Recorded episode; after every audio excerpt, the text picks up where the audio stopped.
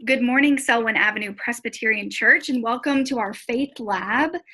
Um, on this Thursday, we're here um, to talk and to dive into authentic conversations that surround topics of faith and scripture and church community and our daily living together.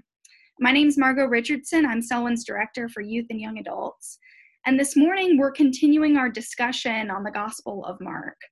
As a church community, we're currently working through a sermon series called Walking with Jesus, where we're going through the gospel. And each week, you can tune in on Thursday afternoons to hear Selwyn staff discuss the text that will be preached um, the following Sunday. This week, we're going to take a closer look at the theme of temptation we're going to be diving into that theme through looking at the story of the temptation of Jesus. So we're going to be looking closely at Mark chapter 1, verse 12 to 28 this morning. And we're going to have Lisa start us off by reading our text. Good morning. Uh, I will be reading uh, the Gospel of Mark, chapter 1, verses 12 through 28. Listen now for the word of the Lord. And the Spirit immediately drove him out into the wilderness. He was in the wilderness 40 days, tempted by Satan, and he was with the wild beasts, and the angels waited on him. Now, after John the Baptist was arrested, Jesus came to Galilee proclaiming the good news of God and saying, The time is fulfilled, and the kingdom of God has come near. Repent and believe in the good news. As Jesus passed along the Sea of Galilee, he saw Simon and his brother Andrew casting a net into the sea, for they were fishermen. And Jesus said to them, Follow me, and I will make you fish for people. And immediately they left their nets and followed him. As he went a little farther, he saw James, son of Zebedee, and his brother John who were in their boat mending the nets. Immediately he called them, and they left their father Zebedee in the boat with the hired men and followed Jesus. They went to Capernaum, and when the Sabbath came, he entered the synagogue and taught. They were astounded at his teaching, for he taught them as one having authority and not as the scribes. Just then, there was in their synagogue a man with an unclean spirit, and he cried out, What have you to do with us, Jesus of Nazareth? Have you come to destroy us? I know who you are, the Holy One of God. But Jesus rebuked him, saying, Be silent and come out of him. And the unclean spirit, convulsing him and crying with a loud voice, came out of him. They were all amazed, and they kept on asking one another, What is this? A new teaching with authority? He commands even the unclean spirits, and they obey him. At once, his fame began to spread throughout the surrounding region of Galilee. This is the word of the Lord. Thanks be to God. Amen. Amen. Thanks so much, Lisa. I think that as we kind of dive into this text, it's important for us to remember how we got to where we are, how we got to the wilderness. Last week on uh, Thursday, the 7th of January, we started this series and we talked about Jesus's baptism. And so this text comes after that if you want to go refresh yourself on what happened. So Jesus is is wet off his baptism. Jesus has just been baptized and now finds himself in the wilderness. Lori, you want to speak a bit to more about this journey that Jesus is on, how he's how he's where he is? Well, particularly in the Gospel of Mark, uh, the author doesn't waste any time. So as soon as Jesus is baptized, he is driven out into the wilderness, possessed by the Holy Spirit, and then driven out uh, into the wilderness, into isolation, uh, into real human trial. And so we have to ask ourselves how we can be blessed by God one minute and then feel ourselves completely at risk or in a dangerous territory the next. And I'd be curious to hear what you all think, but haven't we all felt that way over these last 10 or 11 months. And so this text has a lot of relevance for us, not only in terms of the isolation we've all felt, but there's also been a lot of danger in our nation um, in the last week or so. And so we're confronting what violence means in our nation and, and what Jesus might have to tell us about navigating um, rocky roads and barren lands. I think it's interesting. this is Nancy, children's minister. Um, I think it's interesting to to think about the fact that we just came off a joyous time at Christmas.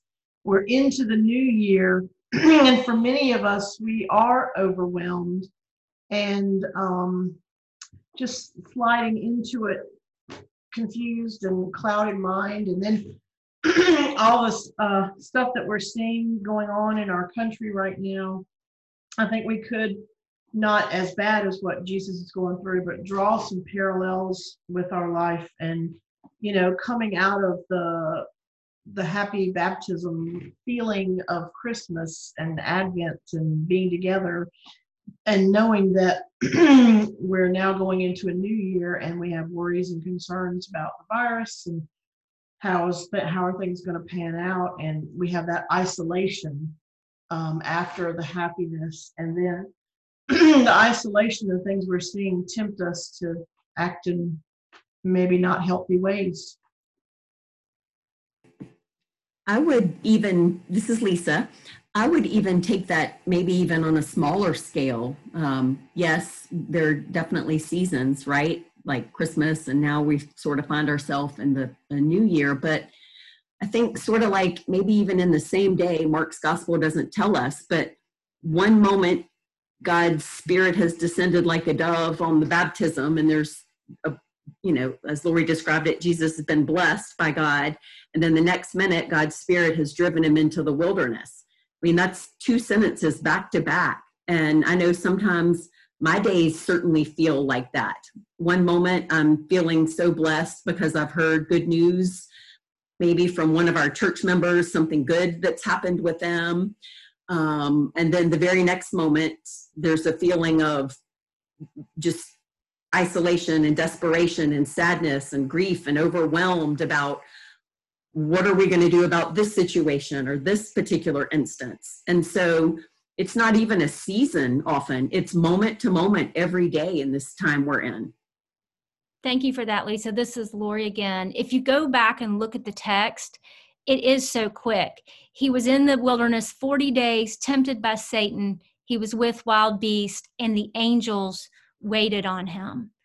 So, the most hopeful part, of course, is that last little phrase, and the angels waited on him. And so, even in those moments of complete isolation and terror, we know that somehow God provides. And so, I'd be curious what you all might say about how you have felt God's presence or providence or sustenance in the midst of your wilderness, whether it's moments or, or weeks or days or months. I know some people listening are just about to lose their marbles um, over this pandemic. But what sustains us in those moments, especially now?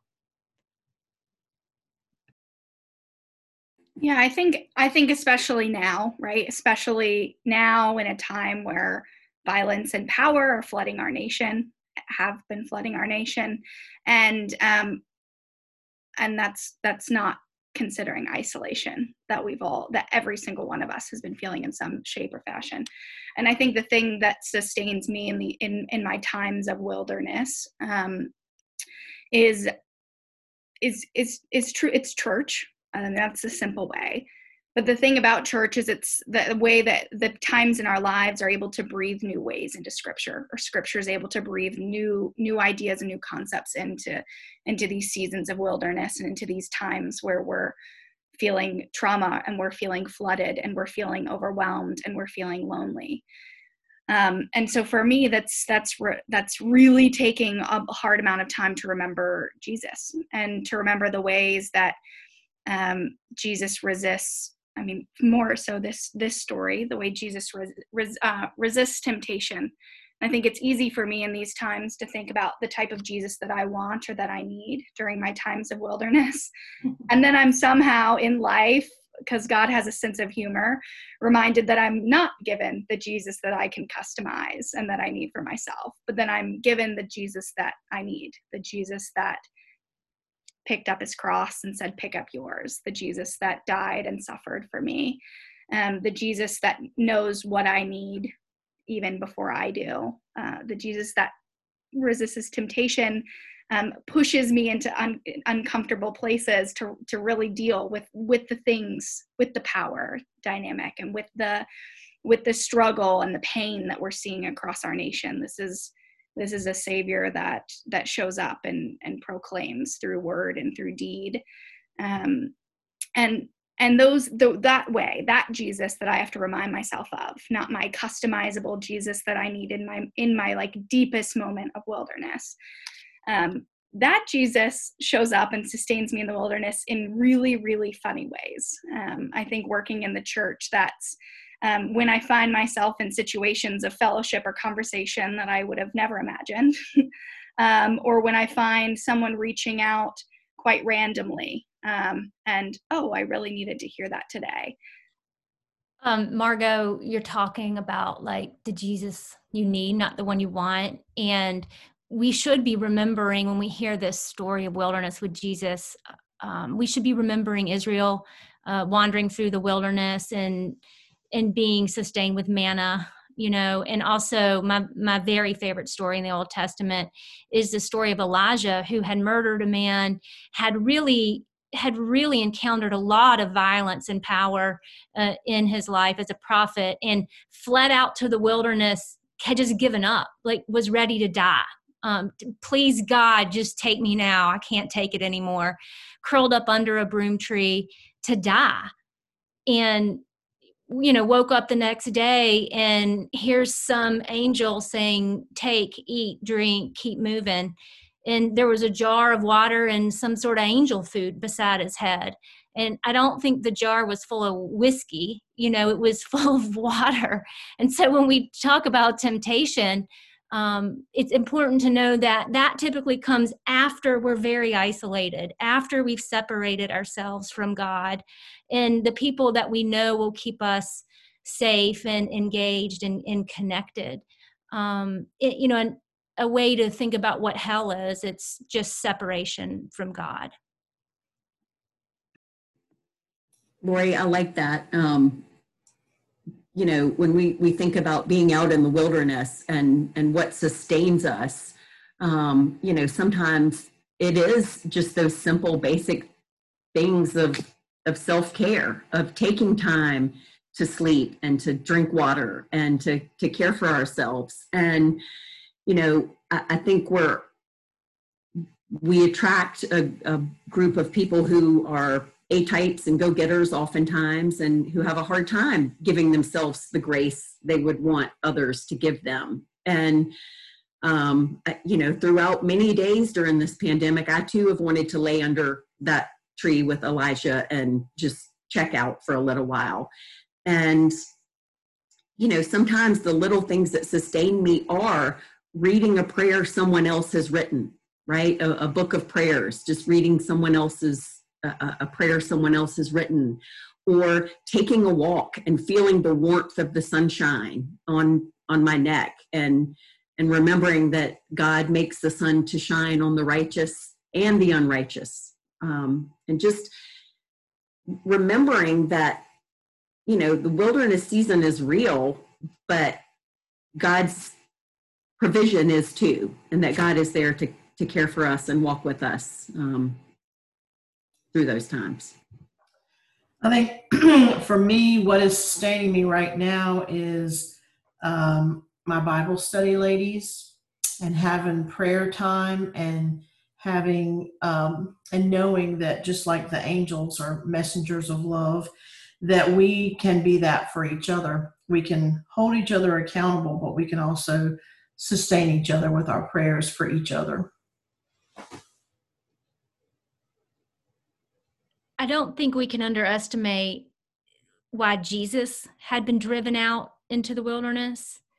so you know that you that the word um to drive out in, in greek is it's the same one that mark uses at the end of this story when jesus is driving out the demon um, from the duties healing you know so jesus has been driven out into the wilderness to confront evil to you know that we have a, a god that would be on the ground uh, to engage human turmoil and violence and evil um, with us.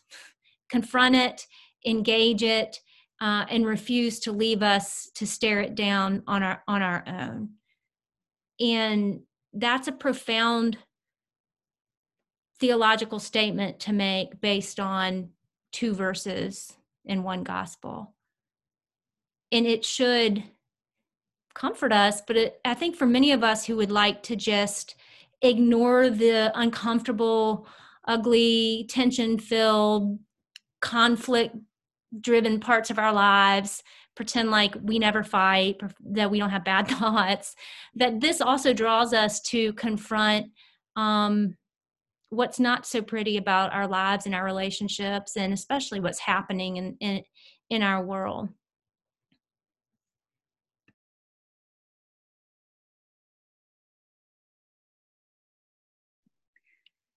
That's great, Lori. I and I think that that has to do with power right this this uncomfortable thing that well at least to me it's it's uncomfortable. I don't know how to talk about it. I do see it pretty much everywhere. Sometimes i'm grateful for it. Sometimes it makes me incredibly uncomfortable. And so i i wonder what what does this have to do with power? And how does that speak to us with the ways we're seeing power in our world right now? Right. I mean, power is neither good nor bad. It it it just is, and, and we all have power and access to power, so we can think about it in a lot of different ways. And you all might be able to come up with some definitions of power, but um, money, uh, people, influence, um, decision making, uh, strength or coercion. Um, there's all sorts of different ways power is expressed or or used and we're reading a story in scripture that talks about God's power. And Jesus is empowered by God's Holy Spirit uh, to, to reign in the world in a way that looks vastly different than how we as humans attempt to reign the world, right? And so uh, Jesus doesn't uh, use control or coercion. Jesus doesn't use a weapon or violence, he condones violence. And so, this for us really puts us in a pickle because this is counterintuitive to the way we navigate life um, at, as humans or we're taught we should. And yet as christians this is this is the demand and this is what we see unfolding here in the rest of our scripture. I think about the the holy spirit also a bit when i think about this power. Last week when we were talking about Jesus's baptism, we focused a lot on on this torn imagery and this um, and and the power in that the Holy Spirit came down. Um, in this text, we also we you know we hear this language of drove him out into the wilderness and this power that comes with this the spirit immediately drove him out into the wilderness that that verse 12 and it makes me think the Holy Spirit, that is probably one of the most complicated things that we talk about in church, the least tangible, really difficult sometimes to understand. And yet, in these two texts that we've looked at so far, um, incredible power.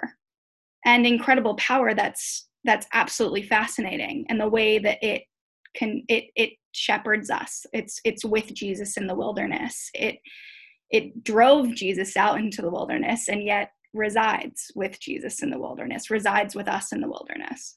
Right. And the, and the first thing Jesus does as soon as he gets back from that little episode is to rally the troops. You know, he says it's go time, the time is fulfilled, and he he finds his disciples immediately. So that we he's in community in in that he's no longer at risk as as a loner per se, but starts navigating um the halls of power uh, with a with a new message you know um. Yeah uh, go ahead, Lisa. Lisa, sorry, I didn't mean to interrupt you, Lori, but I can't help but think about all this because yes, he does rally his troops and and then they drive out the demon from the man. And Jesus drive it out with uh, brute force or with you know um, weapons or you know he speaks it out of him.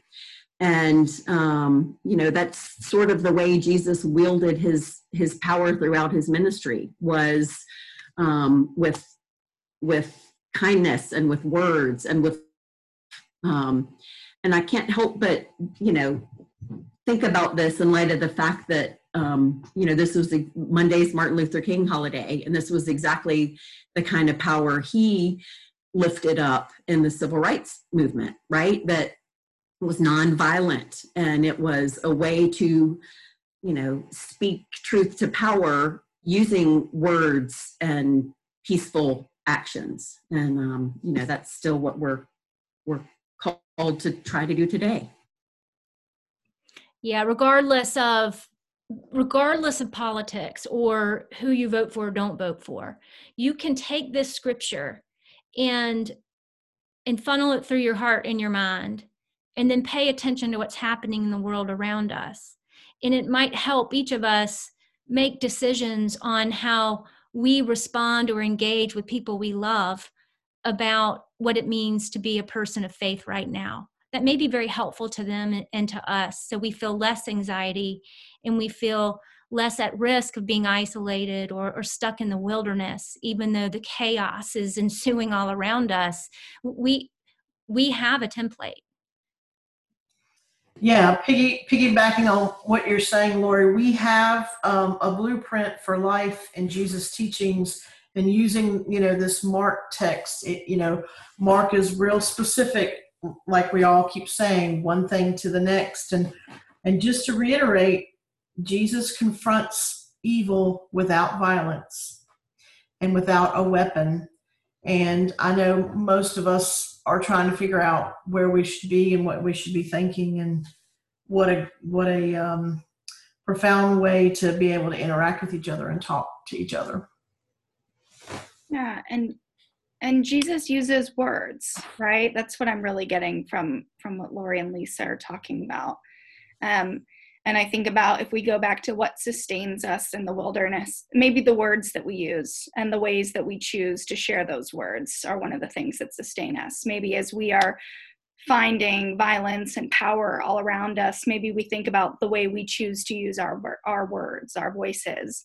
Um, and and and maybe how, how's god how's the spirit guiding you to use those words is it um, is it to speak out against violent and evil is it to reach out to that person on the other corner in the wilderness? Um, i think that's beautiful lisa thinking about the words of love and justice that jesus used in his life and maybe if we hold tight to those words in our times of wilderness um, maybe we'll we'll feel that love and feel that truth a little bit deeper.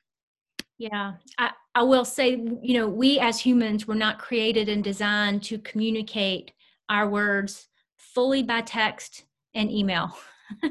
And over the last several months we've been we've been shoved into that a, a, little bit. And so i'm challenging myself to make phone calls uh, more than send emails right now. That my email isn't working that great. But i'm realizing that we're missing we're missing tone and nuances and in the in the power behind our voices that um, that we can at least have on, on a telephone through covid. But we've we've pared down our ability to communicate with each other uh, and that's a simple thing that i'm doing. Are there any last thoughts about how this scripture is stirring in your in your head or, or your heart? I'd like to say a prayer when the time is right. I do have one last thought lori. This is lisa again um, you know, as we were having this discussion, uh, uh, something my grandmother used to say kept running through my head, and it seems so simple, but um, you know, she would say you can catch more flies with honey than vinegar, right? And I think maybe we all sort of remember that phrase, and and she didn't mean it. Um, you know, you can't say unkind things to people, or you can't speak the truth, but it's how you deliver it um, and just you know there there is a lot of conflict in our homes in our city in our world in our wherever it is. And um, you know jesus found a way to speak honestly to people but with kindness and compassion and love. And um, that's sort of you know I, I, think of when there's conflict in my own family um, when we get to yelling, because yes, sometimes the McClennans get to yelling, but when we get to yelling at each other, that certainly just sort of accelerates the whole thing. Um, but if we can take some, you know, moments to compose ourselves and, and maybe try to have those hard conversations again, whatever we're disagreeing about, um, remembering that we love each other and that we're called to be in community with each other and that we can speak honestly about what we disagree about um, with respect and kindness. Um, I don't know. That's yeah. It, it's never too late. Never back. It's it's never too late to put your weapon down. Never too late to take a wall down. It, Say I'm sorry. It doesn't matter if it's been a week or 40 years. It doesn't, you know, it doesn't matter how long it's been. It's just not too late to turn back. I have a prayer here from written by Stanley Hauerwas uh, that spoke to me in regards to this text. But I will ask those of you who are listening, no matter where you are or who, or who you are, if you're on a walk or in your car or um, wherever you are, uh, to just take a minute and think about what this conversation is saying to you personally um, who or what is is forcing you into isol- isolation or the wilderness? And how might god be calling you back toward community or toward god? Those are our questions for you today. And we are here to talk with you about that personally. If you want to continue this conversation with one of us uh, we pray for you and, and, we think about you and we as pastors and uh, people who hope to teach and engage uh, our Selwyn community are here for you whether you're a member of Selwyn or not. Let us pray. Dear god you alone know the loneliness and thus the terror of our lives. Indeed you know us better than we can know ourselves. Give us your knowledge Give us your knowledge of us so that we might not be so alone. Be with those who seem simply lost, abandoned, alienated from friends and from you. Heal us with your unrelenting hospitality so that we are capable of breaking through the splendid isolation we create, which we call freedom and power. Help us to be touched and be able to touch without violence. We know that is possible only because you have touched us with the body and blood of your Son, Jesus Christ.